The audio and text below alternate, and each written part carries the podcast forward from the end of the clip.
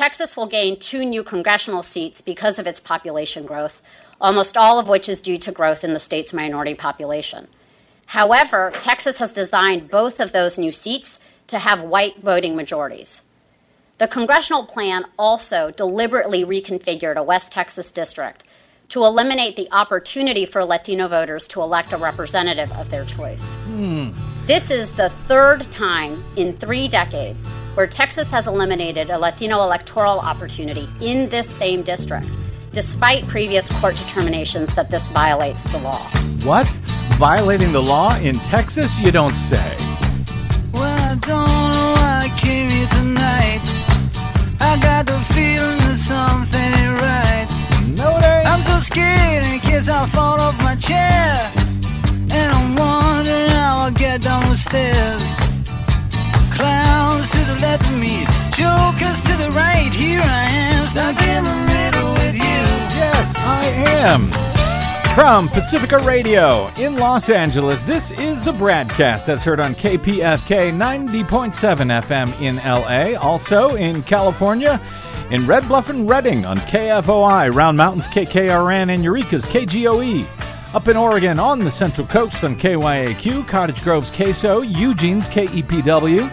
In Lancaster, Pennsylvania on WLRI, Maui, Hawaii's KAKU, Columbus, Ohio's WGRN, Palenville, New York's WLPP, Rochester, New York's WRFZ, down in New Orleans on WHIV, out in Gallup, New Mexico on KNIZ, Concord, New Hampshire's WNHN, Fayetteville, Arkansas's KPSQ, in Seattle on KODX. Janesville, Wisconsin's WADR, and Minneapolis, St. Paul's AM 950 KTNF. We also stream coast to coast and around the globe every day for you on the internets. You're welcome on the Progressive Voices channel, Netroots Radio, Radio for Humans, FYI Nation, NicoleSandler.com, Radio Free Brooklyn, Workforce Rising, No Lies Radio, Verdant Square Radio, Detour Talk, and all of your favorite podcast sites and many others, too long to list. Blanketing Planet Earth five days a week. I'm Brad Friedman, your friendly investigative blogger, journalist, troublemaker, muckraker, and all around swell fellow, says me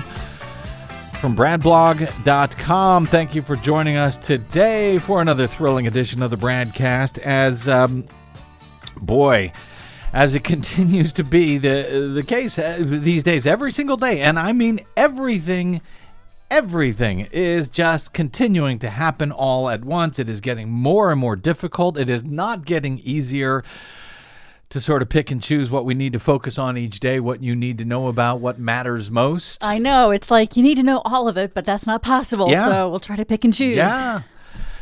Uh, there, there's a lot suddenly going on foreign policy wise. Hi, Desi Doyen. Sorry. Hello. Uh, Yes, oh, there's a world out there, and stuff Yes, is also happening is. out there.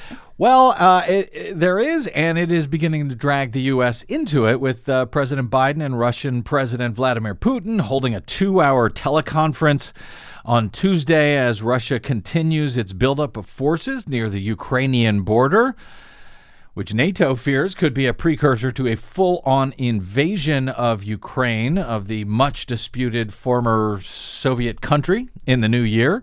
According to reports, Biden uh, put Moscow on notice that an invasion of Ukraine would bring enormous harm to the Russian economy from both the U.S. and other European nations, while Putin came into the meeting seeking guarantees from Joe Biden that the NATO military alliance would never expand to include Ukraine which has long sought membership in the uh, in the alliance. The Americans and NATO allies, however, said in advance that that request was a non-starter, all of which could lead to an even more tense standoff in the weeks and months ahead.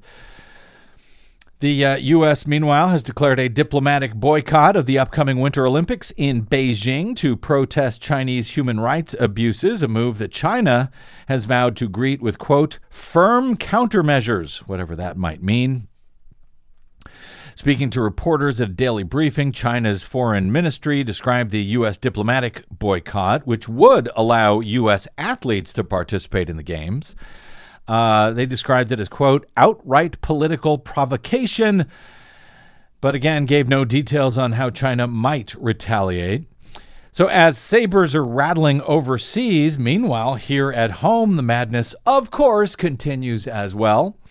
Would we have it any other way? I don't think we can get that. Well, I would love it any other way, to be frank, but that's not what we're getting. That's not the world we live told in. you last week uh, after uh, Steve Bannon had been indicted for contempt of Congress by the DOJ after he failed to answer subpoenas for documents and testimony from the January 6th U.S. House Select Committee that Trump's former chief of staff, Mark Meadows, Suddenly, after seeing Bannon indicted, suddenly Mark Meadows had a change of heart and had decided to cooperate uh, with giving documents and testimony to the committee in response to his own subpoenas there, but uh, that he seemed to be placing some conditions on on that. Conditions that were unlikely to be uh, agreed with by the committee. Well, today, after news broke over the past 24 hours or so that Mark Meadows has a new book out that uh, outs Donald Trump lying about becoming infected with COVID much earlier than previously confirmed and putting Joe Biden in uh, in danger during one of their debates. Well, now suddenly Meadows must be feeling some blowback or something, something, because he's had a change of heart and he has decided he will not cooperate after all with the bipartisan House committee on on the uh, January 6 attack, which means that he also will likely face a contempt citation uh, from the DOJ, which would put him at risk of two years in prison, just like Steve Bannon. But hey, I guess he got a good talking to from from the boss. So he is apparently now willing to face years in jail to stay on the good side of the disgraced, twice impeached former president. That, unlike Mike Pence's former chief of staff, Marc Short, who it has now been con- confirmed is actually cooperating with the committee and helpfully detailing everything that the vice president did that day, including his conversations with the former president.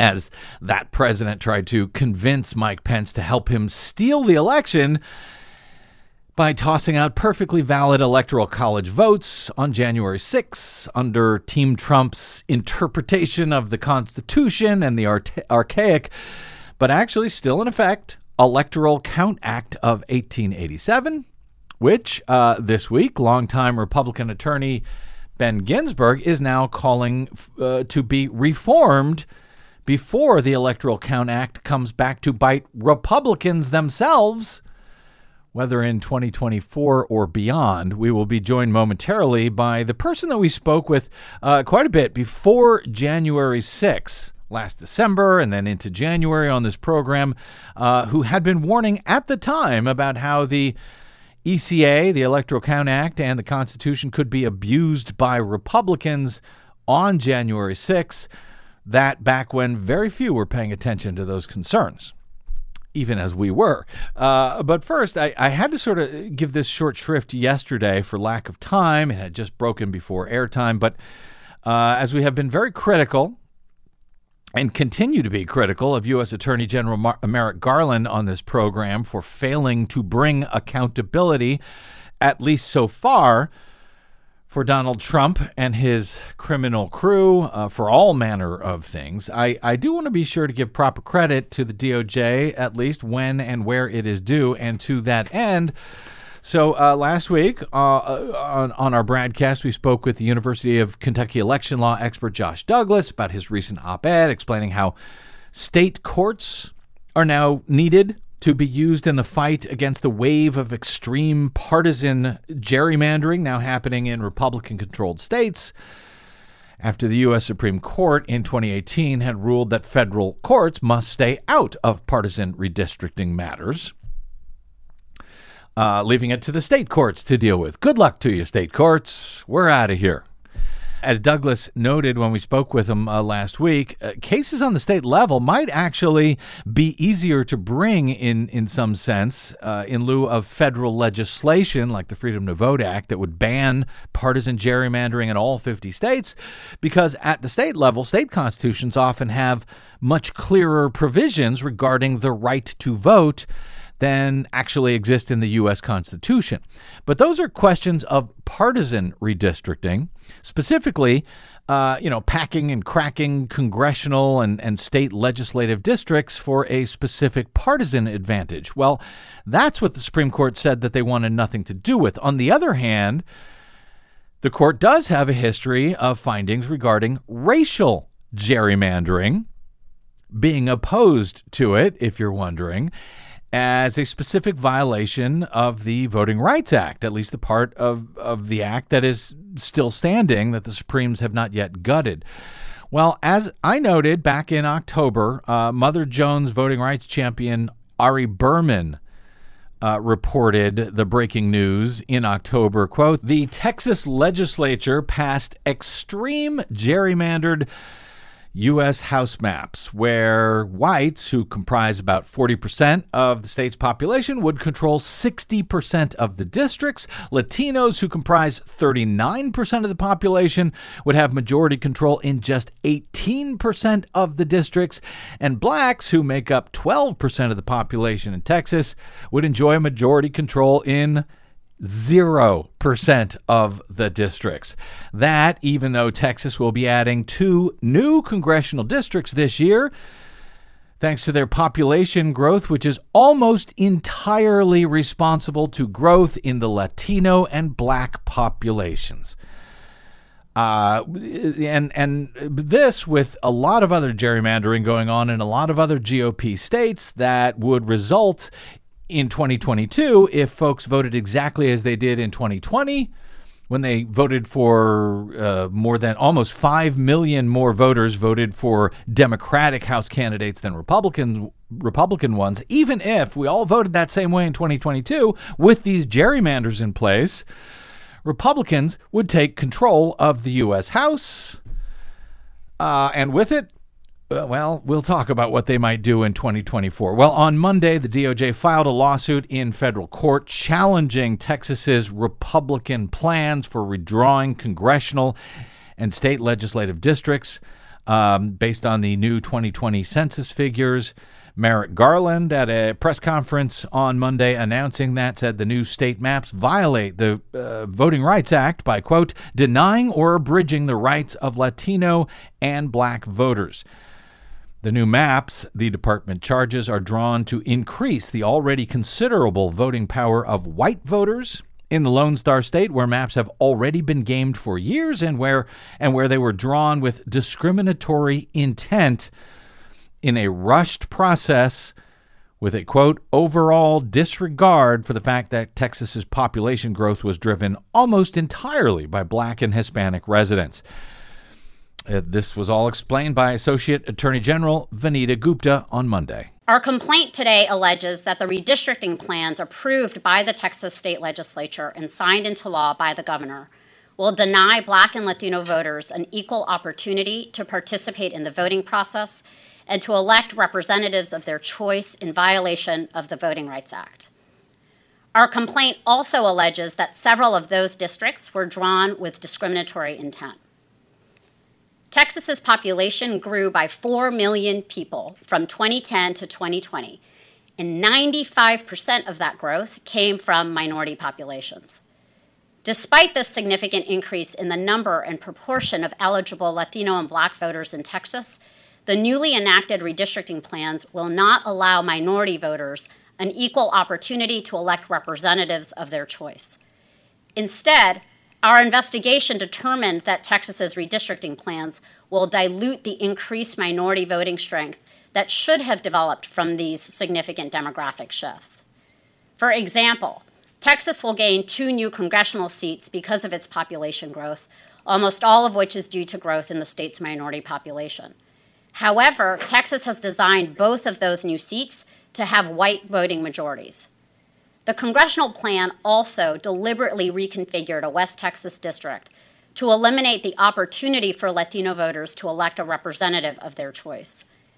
This is the third time in three decades where Texas has eliminated a Latino electoral opportunity in this same district, despite previous court determinations that this violates the law. And the state House plan eliminated Latino electoral opportunities by manipulating or eliminating districts where Latino communities previously had elected their preferred candidates.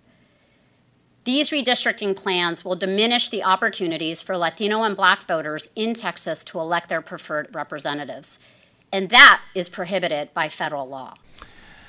Well, let's hope the Supreme Court still feels that way. Yes, 95% of the population growth drew to black and Hispanic voters, and yet two seats were added uh, in in white majority districts, and one district was taken away from Latino voters. The announcement marks the DOJ's first major legal action on redistricting at a time when Democrats have warned that GOP controlled state legislatures are improperly redrawing voting precincts to, to aid Republican candidates ahead of the 2022 midterms and the 24 presidential election. The suit notes, as, as Gupta did as well, a quote, this is not the first time that Texas has acted to minimize the voting rights of its minority citizens decade after decade. Texas has enacted redistricting plans that violate the Voting Rights Act, the DOJ said in their lawsuit. In enacting its 2021 congressional and House plans, the state has again diluted the voting strength of minority Texans. Of course, when they did it in the past, the Voting Rights Act hadn't been quite as gutted and they were pushed back. Whether that will be the case this time, that remains to be seen. The maps have also drawn two legal challenges from outside advocacy groups as well. Garland's decision to pursue litigation here comes just weeks after the DOJ also sued Texas over their separate SB 1 law that federal officials say would disenfranchise eligible voters, including older Americans and people with disabilities. It would ban 24 hour and drive through voting. It would also make it harder to assist voters with disabilities or without English proficiency, according to the DOJ. Throughout the year, Garland has been urging Congress to pass new voting legislation to block these vote suppression efforts. He has been vowing to use existing legislation to fight these abuses wherever the federal government believes they can do so, but he has asked for new legislation. And, uh, well, now we see another example of that with hopefully much more to come from Garland, and hopefully the realization that much of this revitalized Jim Crow vote suppression that is being implemented around the country could be stopped entirely if Democratic Senators Joe Manchin and Kyrsten Sinema came to their senses about what is going on before all of our very eyes, and they agree to change the uh, filibuster in order to pass the Freedom to Vote Act. That would ban partisan gerrymandering nationwide, and it would ban many of the other schemes that are now being enacted by Republicans to suppress the vote in 22 and 24 and beyond but uh, in hopes of winning a House majority that they could use to try to steal the 24 election. Garland seems to get that part. Why he doesn't understand that letting Trump and his clan get away, get off scot free after trying to steal the 2020 election.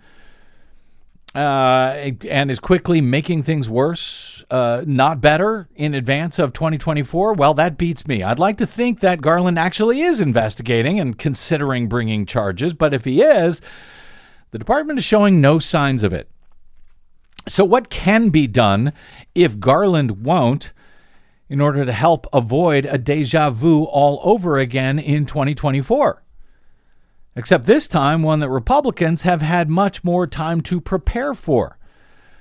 We're joined by one of the folks uh, we had on this show before the January 6th attack on the U.S. Capitol when he and we were trying to warn about pretty much exactly what ended up playing out when the nation was a heartbeat away from an all out coup and a constitutional crisis like we have never seen uh, you know, had Congress uh, under the Constitution and existing incredibly poorly written laws like the Electoral Count Act of 1887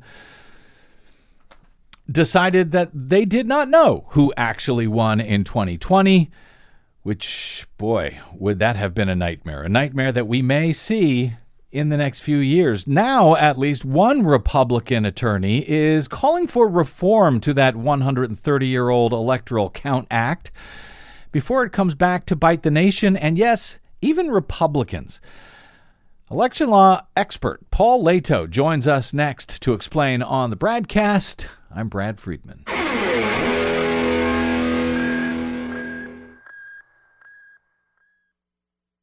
Five major corporations now control more than 80% of the media in the United States, but they don't control us. The broadcast and the Green News Report are 100% independent, 100% listener supported. But we can't do it alone. We need you. Please help us bring real facts to listeners at independent stations around the nation. You can make a difference. Support independent media. Drop by bradblog.com slash donate. That's bradblog.com slash donate. And thanks. But if you close your eyes, does it almost feel like nothing changed at all? Yeah. If you close your eyes, It does. does it almost feel like you've been here before? It does feel like we've been here before. Welcome back to the broadcast. Brad Friedman from BradBlog.com. Much of the nation now knows what we had tried on this program to warn about very loudly following the November 3rd presidential election last year, as Donald Trump tried every method that he could, pretty much, to steal the 2020 election from Joe Biden, all the way up to at least January 6th, which, as you'll recall, exploded in an attack at the U.S. Capitol during a normally pro forma joint session of Congress when the vice president, according to the Constitution, reads the final slate of electors sent by states to Congress, and those electors are confirmed by Congress as the final step before inauguration of the president on January 20th. While the bulk of the media after Election Day were sort of focused uh, at the time on who Joe Biden might select for his cabinet and other appointments, and otherwise dismissing the impact of often frivolous, largely evidence free challenges filed by Team Trump to election results in key battleground states. Trump supporters were very busy gaming out how they could steal the election in plain sight, arguably lawfully, or at least constitutionally, on January 6th. The plan would include a controversial interpretation of the exceedingly confusing and poorly written Electoral Count Act of 1887, as well as constitutional clauses that, as the Trumpers argued, uh, but Mike Pence ultimately rejected, gave outsized power for the vice president to essentially declare on his own accord that slates of electors certified and sent to Congress by the states were, for some reason, in doubt, and the entire matter of who actually won the Electoral College would then have to be sent to the House of Representatives to be decided by a majority of state delegations who would receive one vote per state based on which party held the majority of the delegations in each state. At the time, that would have left Republicans in control to decide who the next president would be. It was complicated, and to many, it seemed insane at the time. But sure enough, as we had warned, that is exactly what Team Trump was gunning for as has since been confirmed by the so called Eastman memos, which spelled out the strategy that, to his credit, I believe, Mike Pence ultimately rejected, leading then, as you know, to the U.S. Capitol insurrection on January 6. It could have very easily gone a different way based on the whims of the then vice president, who, had he declared some slates of electors to be illegitimate for virtually any reason he wanted, well, that would have plunged the nation into a nightmarish constitutional crisis. You think we got a nightmare on our hands now? Boy, howdy, uh, would it have been a mess had things gone that way on January 6. Well, little has changed since that bullet was incredibly narrowly averted on January 6, but those who sought to overthrow the 2020 election by these means have been turning their sights to how they may exploit a similar path, this time more effectively and with much more time to prepare, in 2024. They've adopted laws now in key swing states making it easier for state legislatures to replace election officials and or simply toss out election results that they do not like for any reason. And as we have warned, they are hoping to win a majority in the US House in 2022 to help them make it easier to execute a maneuver using the Electoral College Act and the Constitution itself to overturn the 2024 presidential results, if needed, all, quote, legally and, quote, constitutionally, even if, in fact, the American people have voted for a different candidate for president. This is apparently of great concern to longtime Republican election lawyer Ben Ginsberg, who was instrumental himself in manipulating both election law and the Constitution on behalf of George W. Bush way back in 2000 when he was able to help get the U.S. Supreme Court itself to essentially steal the election against Al Gore for George W. Bush, stealing it from the American people. Ginsberg has become an opponent of Trump since then and his own party's efforts to claim the 2020 election was stolen.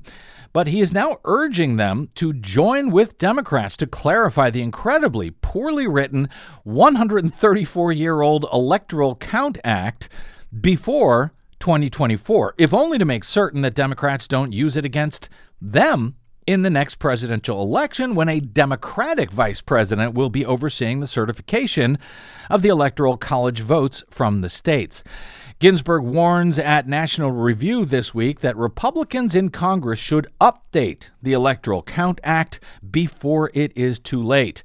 The Electoral Count Act, which governs how Electoral College votes are tallied, is, as legal experts and critics have long noted, vulnerable to partisan attacks because it is so poorly and confusingly written. On Sunday, Ginsberg argued that the 1887 law's vague wording and application could be bad news for his own party. Republicans, he said, should not deceive themselves by thinking the current state of this law automatically works to their advantage. Writing at the National Review, he says while many of them used it offensively on January 6, 2021, they did so because they were trailing in electoral college votes. Ginsberg argued that the shoe could be soon on the other foot. Suppose Trump runs again and wins. Now, suppose Vice President Harris believes that Trump's reelection represents an existential threat to the country and does what Trump couldn't persuade Mike Pence to do. Other Republicans calling for changes to the ECA have used similar arguments. Congresswoman Liz Cheney, vice chair of the January 6 House Select Committee, told the New York Times last week that the 1887 Electoral Count Act is directly at issue and that the committee themselves would be recommending changes to the law. In National Review, Ginsberg laid out a series of points that Congress should, quote, define clearly including the president's role in all of this and whether the threshold for objecting to electors should be increased to more than one member from each chamber. Right now, entire slates of electors from any single state can be challenged with an objection from only one member of the House and one member of the Senate under the ECA. And Ginsberg recommends that grounds for congressional objections to electors should be defined so that only questions of fraud or bribery meet the threshold for an objection, and disagreement with the popular vote result does not. Neither Donald Trump nor members of either party can accurately predict what will be to their advantage the next time the ECA becomes crucially relevant, Ginsberg writes. Providing clarity would be in the nation's best interest. The time to act is now, he says. Well, while clarity would certainly be in the best interest of the nation, it is not nearly as clear to me that clarity would be in the best interest of Donald Trump or the Republican Party that he has now taken over in full. Confusion and chaos is his stock in trade. And uh, an ancient, rarely invoked, never court tested law allowing him and his corrupt minions to interpret as they see fit and as the situation arises, well, that's likely the preferred path, I would think, for them. But I will give Ginsberg credit for trying, as our current process here seems to be, begging for a constitutional crisis at this point. Joining us again today for the first time in a while is our old friend Paul Lehto, uh, who was on this program several times with us between Election Day last year and the January 6th insurrection to try to explain exactly, to try to warn exactly what Republicans at the time were doing. when they were in hopes of exploiting that very same confusion and chaos presented by the Electoral College Act's interpretation of the Constitution.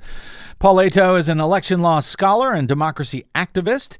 He publishes encyclopedia articles on election law and election fraud. He's the author of a chapter on Bush v. Gore and has a law degree from Seattle University. In the run up to Donald Trump's attempt to steal the 2020 election, Paul's analyses were cited by Politico and, yes, us, right here on the BradCast as we spent much of November and December warning about what Trump and the GOP were trying to do in their efforts to overturn the election results in advance of that deadly attack on the U.S. Capitol. Paul Lehto, welcome back to the BradCast, sir. Yes, thank you, Brad. So, uh, the last time we had you on the show, according to my notes, was actually January 4th, Paul, uh, in, in, which you warned that uh, January 6th could result in a political standoff when the vice president was set to provi- preside over the uh, joint session of Congress to affirm the 2020 uh, results. You detailed at the time all of the things that uh, Mike Pence could have done as it turns out, they were all things that we know now that Trump's attorneys, specifically one John Eastman, had outlined in a memo recommending that the vice president do, essentially to declare the electoral votes from certain states invalid, toss the entire matter to the U.S. House under the Electoral Count Act, etc., etc. Had Pence done that at the time, the matter of who would be the next president uh, under the ECA and the Constitution would have been based on really whatever the majority of state delegations wanted, correct? It didn't necessarily have to be based on any real, provable, particular evidence of fraud one way or another, correct? Yeah, that's correct. I mean, John Quincy Adams, after all, he was elected after losing both the popular vote and the Electoral College. And that has to do with the details of the ECA or the equivalent of the ECA that we're trying to discuss here. So really, the Congress has the ultimate say in, in disputes. Now, you say Congress has the ultimate say. Uh, Republicans, as I recall, claim that states and state legislatures have the ultimate say. Their hope was to send the results somehow back to the states for reconsideration. Is that part of the Constitution? Is that part of the Electoral Count Act? Or were they just making things up along the way? That's a fantastic question because the answer is that's the independent state legislature doctrine, mm-hmm. which is constitutional in nature. So if we amend the ECA, that's going to do nothing to amend a constitutional doctrine that has the support of four Supreme Court justices. Uh, and of the remaining six conservatives, uh, nobody knows for sure what Amy Coney Barrett's opinion is. Mm-hmm. And Roberts is said took a position of neutrality in 2020, but in the past he's taken an independent state legislature approach in a different case involving redistricting in Arizona. So there are four justices, and in fact, here, here's how close we were. Um, and this is a little outside of the ECA, but it's important to mm-hmm. understand. Mm-hmm. Um, we were so close because Alito had ordered that Pennsylvania's uh, votes that arrived after Election Day mm-hmm. be segregated and counted either separately, you know, like mm-hmm. that. Luckily, the number of those ballots was only 10,000, and the margin was around 80,000. Mm-hmm. But the Supreme Court had already acted to toss out those late arriving yeah. votes. Then that could have decided the election right there. So that's the way the uh, Republicans want to go. So we can amend the ECA all we want, but I just want to make sure everybody understands that pathway is still wide open. And I'm glad you reminded me of that. I forgot about that. That was sort of the one case that uh, Republicans actually did win when he said, okay, yeah, w- it's unclear whether votes should be counted if they were sent before Election Day but arrive after Election Day in Pennsylvania. So for now, just go ahead and segregate those in case there's any question about it later. Turn turned out to not be a question, but it certainly could have been, and it could have been part of all of this. But what you're saying, Paul Lehto, is that even if they uh, they do restructure the ECA, and it really is a mess. If you've ever tried to read any part of this law, uh, you know I'm not an attorney, so maybe an attorney gets it more clearly. But I, I, it's really confusing. But what you're saying is that even if the ECA is uh, uh, rethought and and and you know, uh, so the impossible happens where Republicans and Democrats get together on this and re- try to rewrite the law, that even at that point, the Supreme Court could come in and say, hey, what you've written in the ECA does not agree with what the Constitution says, and that takes priority. That's correct. Okay, well that's trouble. Yeah, uh, that, that's troubling. Um, now you were one of uh, a handful of folks, Paul, trying to warn as loudly as possible about what could happen uh, on on January 6th, while the rest of the media was, you know, concerned about who would be the next HUD secretary and and so forth. The argument was made by the Trumpers at the time that it all came down to the vice president, that the Constitution says it's up to the vice president that he, or now she, has the right to decide which electors were and weren't legitimate all by himself, or now herself. Uh, and whether that was actually uh, constitutionally true or not, there's really nothing built into our system to prevent a vice president from either party from making that declaration. That seems dangerous. Am I right about that? And is that still essentially the case? yes, it is. It, it doesn't have to be dangerous. I mean, if Congress understood that all they're really doing is tabulating votes, just like election officials tabulate votes, Mm-hmm. and their their scope is very limited, they wouldn't have these uh, disagreements about whether the vice president has a sweeping authority to do this or do that. They would realize they're clerks. But because you know that's not a an understanding that's out there like it ought to be, a yet another major norm of democracy, you could say, is being completely violated, and that's why there's so many, you know, holes that can be uh, manipulated in the ECA is because people are looking how can we game the system. You know, when they write election laws, the problem with election law is that 100% of election laws are written by people who have won elections and are probably going to face re-election. Right. So they like to write them to help their side. Well, when you say they're clerks, uh, that may be the you know the, the members of Congress uh, uh, who who vote yay or nay to these being legitimate. But does the vice president actually have the ability to say, "Oh, I'm looking at these votes from Pennsylvania. I disagree with them. I think these should be sent back to the state for reconsideration or to the House." uh, a House of Representatives because there are questions about enough states that there are not enough uh, electors to, uh, you know, to, to give any uh, candidate a, uh, a majority of, of the 538. I mean, could Mike Pence have done that as a lot of folks on the right were arguing at the time? Well, he could have done that. I mean, he could do anything he, he wants to, but then the question would be how would we resolve the deadlock? Probably by going to a, a Supreme Court appeal, not too appetizing. So, you know, that's the core of the argument for why the ECA ought to be amended to clear up some of the questions that can be, you know, and, and loopholes that can be exploited there. So even at uh, e- even though the Supreme Court could ultimately do whatever they want and overrule the ECA, uh, you would make the case that it does make sense to clean up the ECA uh, prior to 2024 or as soon as possible in any event. with the understanding that you know whenever you close a loophole, the action just moves to to the loopholes that still exist. So you know, amending the ECA all by itself isn't going to solve the problem because you have constitutional issues, you have issues of you know people being partisan when they really should be patriots and act like clerks counting ballots and that kind of thing. But yeah, basically, you know that that's correct.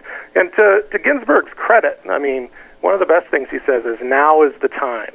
I th- I agree with that. Mm-hmm. The reason I agree with that is because we haven't hit the 2022 elections yet. Mm-hmm. As soon as those elections hit, then we know who controls the state legislatures in the battleground states.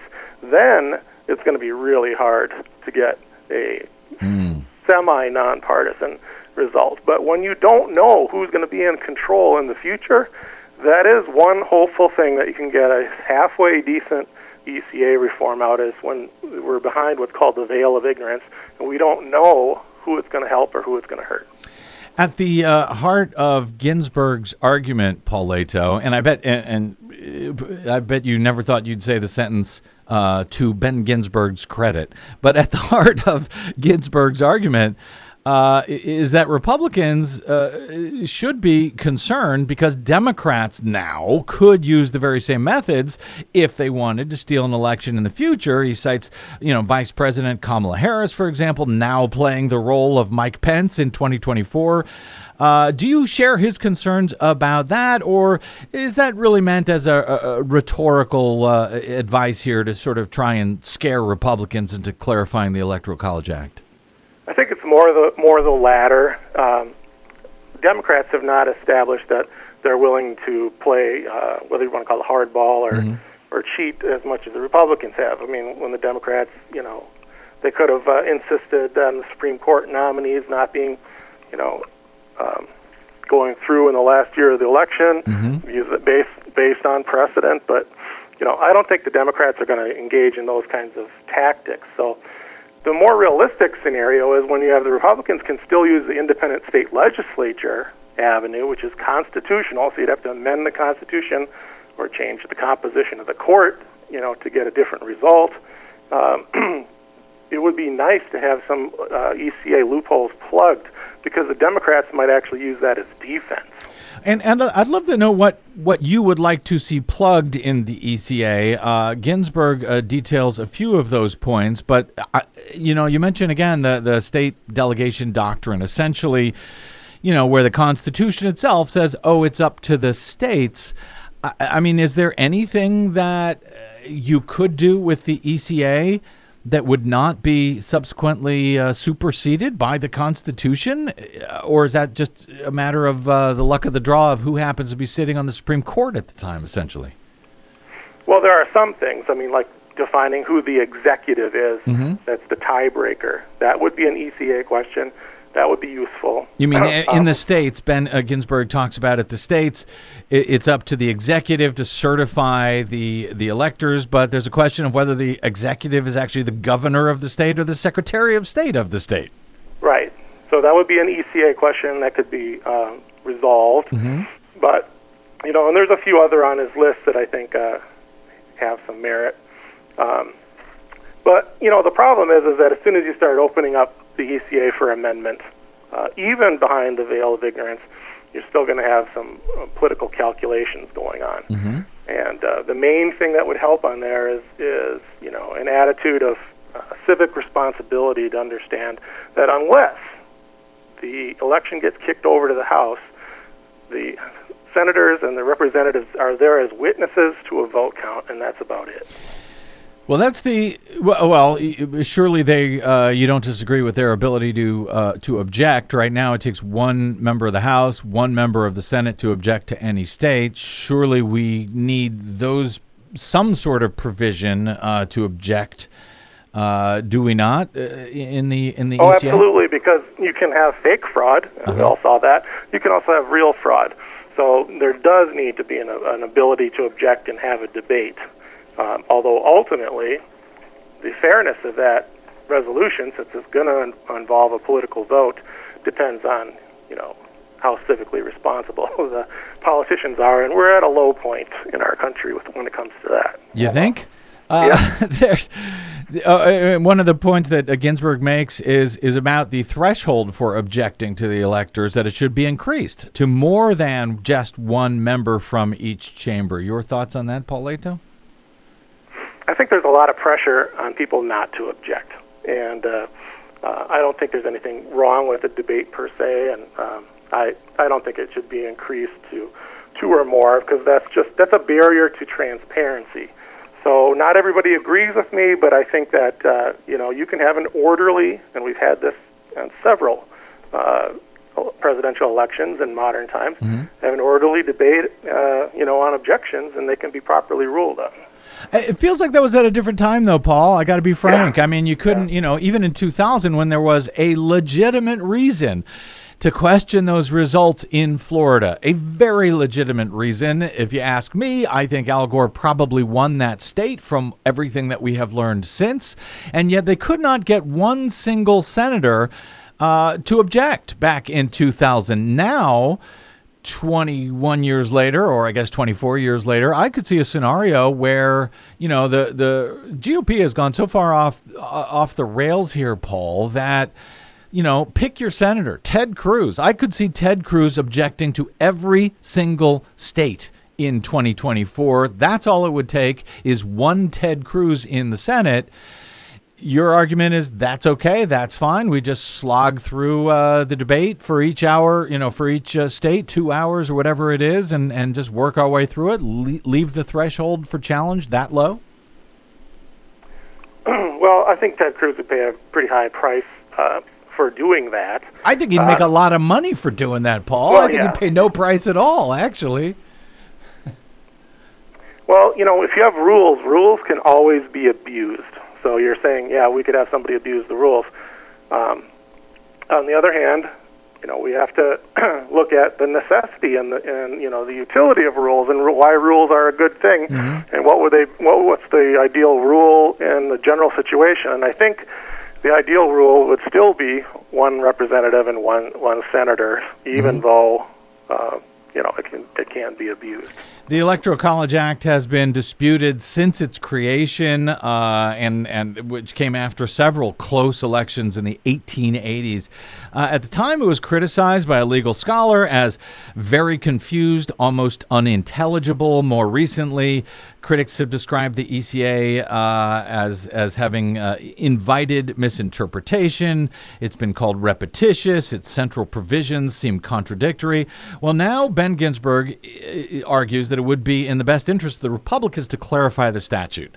Um, and and and maybe this is a political question you want to stay out of. I don't know. I think that may have been true of Republicans in the past to clarify that statute that it would have been good for them. Uh, you know, back in Ginsberg's heyday, in any event. But would you concur with my argument that chaos and confusion right now is the friend of the Trump? I got to call him insurrectionist wing of the GOP at this point, and that the vagaries of both the Constitution and the ECA, frankly, are, are likely seen by them as an advantage to be exploited, Paul. Yeah, I would agree uh, basically with that. I mean, one of the reasons, or one of the tools that I've used to successfully predict what's going to happen is I ask myself the question, what would maximize chaos? That seems to be what happens nearly all the time, you know? Uh, and you can, you know, think for as long as you want about why that might be the case. It can just be the dynamics of parties that are in a fight. You know, they just keep escalating. But that's, you know, that's what that's what keeps happening. But uh, maybe outside the scope of our conversation here, but I think the one thing that would go a long ways towards minimizing that would be to have transparency in our vote counts, because then people can, you know, know for certain that it's correct. Uh, what we have right now is kind of like having a Super Bowl. Everybody shows up on election day, Super Bowl, and then the refs uh, make a huddle, and then they come out and tell us who the winners are, and everybody's supposed to accept that. You know, people don't want to accept, you know, secret vote counts. And uh, if we're not addressing that, and if we're not addressing, you know, the constitutional problem here with the independent state legislature doctrine, just just know that amending the ECA isn't going to solve the problem. It may help, but it won't solve the problem. And of course, I'm with you 100% on transparent vote counting. Uh, finally, Paul, uh, d- do you share the, the fears now being expressed by many, certainly by us on this show, but now many other actual, you know, scholars and experts that the GOP is now planning to pull off uh, the coup that they were not prepared to do in 2020, and that as Barton Gellman, for example, who also tried to warn about 2020 in advance, as he argues this week at The Atlantic, 2020 was a practice session and that Trump's next coup has already begun. Do you agree with those uh, warnings and or concerns? I don't know that it's begun, but the possibilities are are definitely all there. But I think maybe what Democrats don't fully um, give enough weight to is the fact that you know we have a uh, ancient constitution that did not provide for a democratic means of selecting the president. So that feels you know anti-democratic and fraudulent to Democrats. But that's what the system was set up. So we we need to amend the constitution in order to have it, you know, line up with what our reasonable expectations are for living in a modern democracy. Well, maybe that'll be the conversation on uh, on this show the next time we have you on, Paul Lehto. I would love to know what uh, changes we could actually make to the Constitution uh, to avoid some of this. Although, hell, even changing a law, changing a 130 year old law, getting both parties, major parties, on the same page to do that right now feels like next to impossible. But We'll keep trying and uh, we will keep warning, especially you, Will. Paul Lehto, uh, election law scholar and democracy activist. Uh, I got a note here last time you were on the show, Paul, that your uh, your your Twitter handle, Paul underscore Lehto, uh, was was locked. Is that? Are you still on on the Twitters there? I think I'm still on Twitterverse. Okay, they haven't locked you out yet. We'll work on that. All right, Paul underscore Lehto. Hey, Paul, really appreciate you joining us today, and I sort of look forward to doing it again in the near future. Thank you very much, Brad. You bet. Thank you. Okay, uh, speaking of warnings ignored, Desi Doyen joins us next for the Green News Report. I'm Brad Friedman, and this is the Bradcast.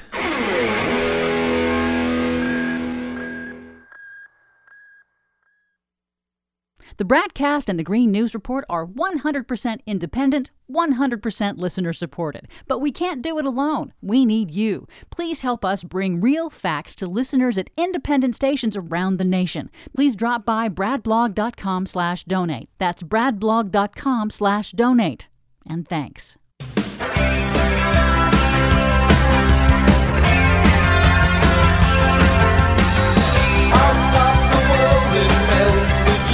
Hey, Des.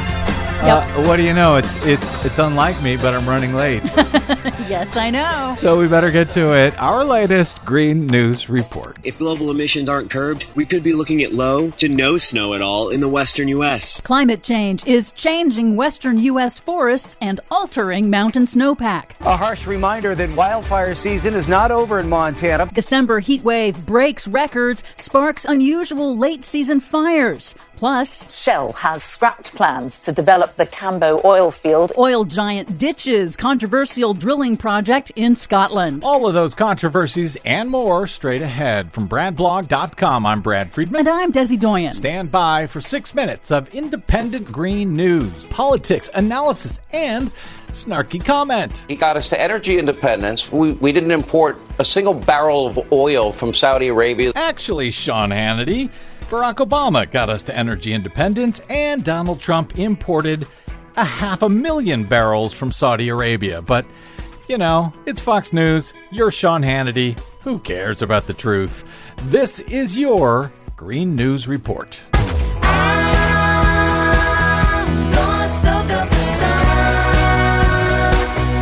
Okay, Desi Doyen, oil prices down, then up, then down. Now they're back up again? yes. Volatile global oil prices spiked further on Monday after Saudi Arabia announced plans to boost the price of its crude oil exports, but not the production. Now, a new analysis finds that 24 oil majors, including Exxon, Chevron, and Shell, are also profiting wildly by squeezing more out of consumers with higher prices. The analysis by Accountability US finds that this year alone, the 24 largest oil companies combined netted more than 170 billion dollars in profits. That's 170 billion in just the first 9 months of this year and shoveled the money to shareholders instead of investing in boosting production. That's also called profiteering, and the FTC is looking into it. Go get them. Gas prices in the U.S. are now at a seven year high. Meanwhile, an unusual early December heat wave last week broke new records. Canada set a new all time high national temperature record for the month of December. And four U.S. states, Montana, North Dakota, Washington, and Wyoming, also set new all time heat records for the month of December. In some areas, temperatures were a whopping 30 to 40 degrees above normal, hmm. reaching into the 70s. In Montana, which has seen almost no snow this year, the record high temperatures and high winds sparked a series of unusual December prairie fires, one that tragically destroyed at least two dozen homes and businesses in the tiny farming town of Denton. Hmm. Montana's Lewis and Clark National Forest saw eight new fires erupt over just the last two weeks. Here's Public Affairs Officer Chiara Cipriano of the National Forest Service in an interview with KTVH in Helena. This is, you know, truly a fire year, no longer a fire season contained you know, by the end of October. We base our, our fire seasons on, you know, kind of an expected end date of October. And so, you know, our fire personnel are very fatigued at this point. There is no end date anymore. Climate scientist Kathy Whitlock of Montana State University told AP that right now in Montana, quote, temperatures are exceeding what we have seen for the last 11,000 years. In Montana, in December. Climate change is also coming for Christmas trees in the U.S. A new Oregon State University study found that across the Pacific Northwest, about 70% of noble fir seedlings died over the summer due to drought, plus that unprecedented deadly climate change driven heat wave in June. The study forecasts a Christmas tree shortage in about eight years. Well, there's your war on Christmas. Climate change has a war on Christmas. And the long term prognosis for forests is also troubling. A University of Montana study finds that across large swaths of the western U.S., forests are shifting to scrublands dominated by grass and shrubs. That's because wildfires and rising summer temperatures are wiping out seedlings of pine and Douglas fir trees, with temperatures high enough to cook the young trees before they can develop protective bark. That is making it much harder for forests to regenerate after fires. Another study warns that if governments fail to reduce emissions that cause global warming, the snowpack in western forests could disappear in the next 20 to 30 years. The study projects that all mountain states in the U.S. could be snowless for years at a time. And if we are snowless, we're also waterless for years at a time. Exactly. But some good news oil giant Shell has announced that it is scrapping plans to invest in the development of the Cambo oil field, a controversial oil project in the North Sea off the coast of Scotland. Shell said the project is no longer economical, putting the future of the entire project in doubt. On the same day, Scotland First Minister Nicola Sturgeon, who opposes the Cambo oil field project, announced that the UK offshore wind sector is building two huge new turbine factories in Scotland, telling Sky News. My view is absolutely anchored in the determination to transition those who currently work in oil and gas into other green, clean jobs for the future. Let's see if we can get her to come on over here to the U.S. and do the same thing. for much more on all of these stories and the ones we couldn't get to today, check out our website at greennews.bradblog.com. I'm Brad Friedman. And I'm Desi Doyen. And this has been your Green News Report. I bet I may as well try and catch the wind. Yeah.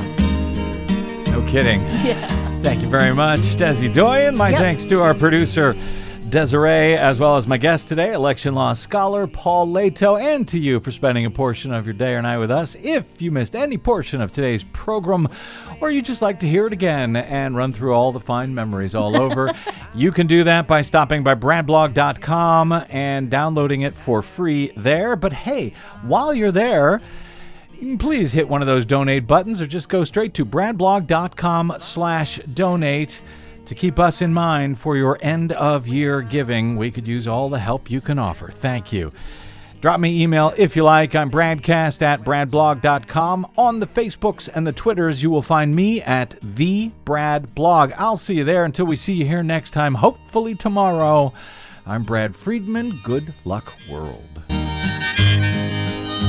I bet I may as well try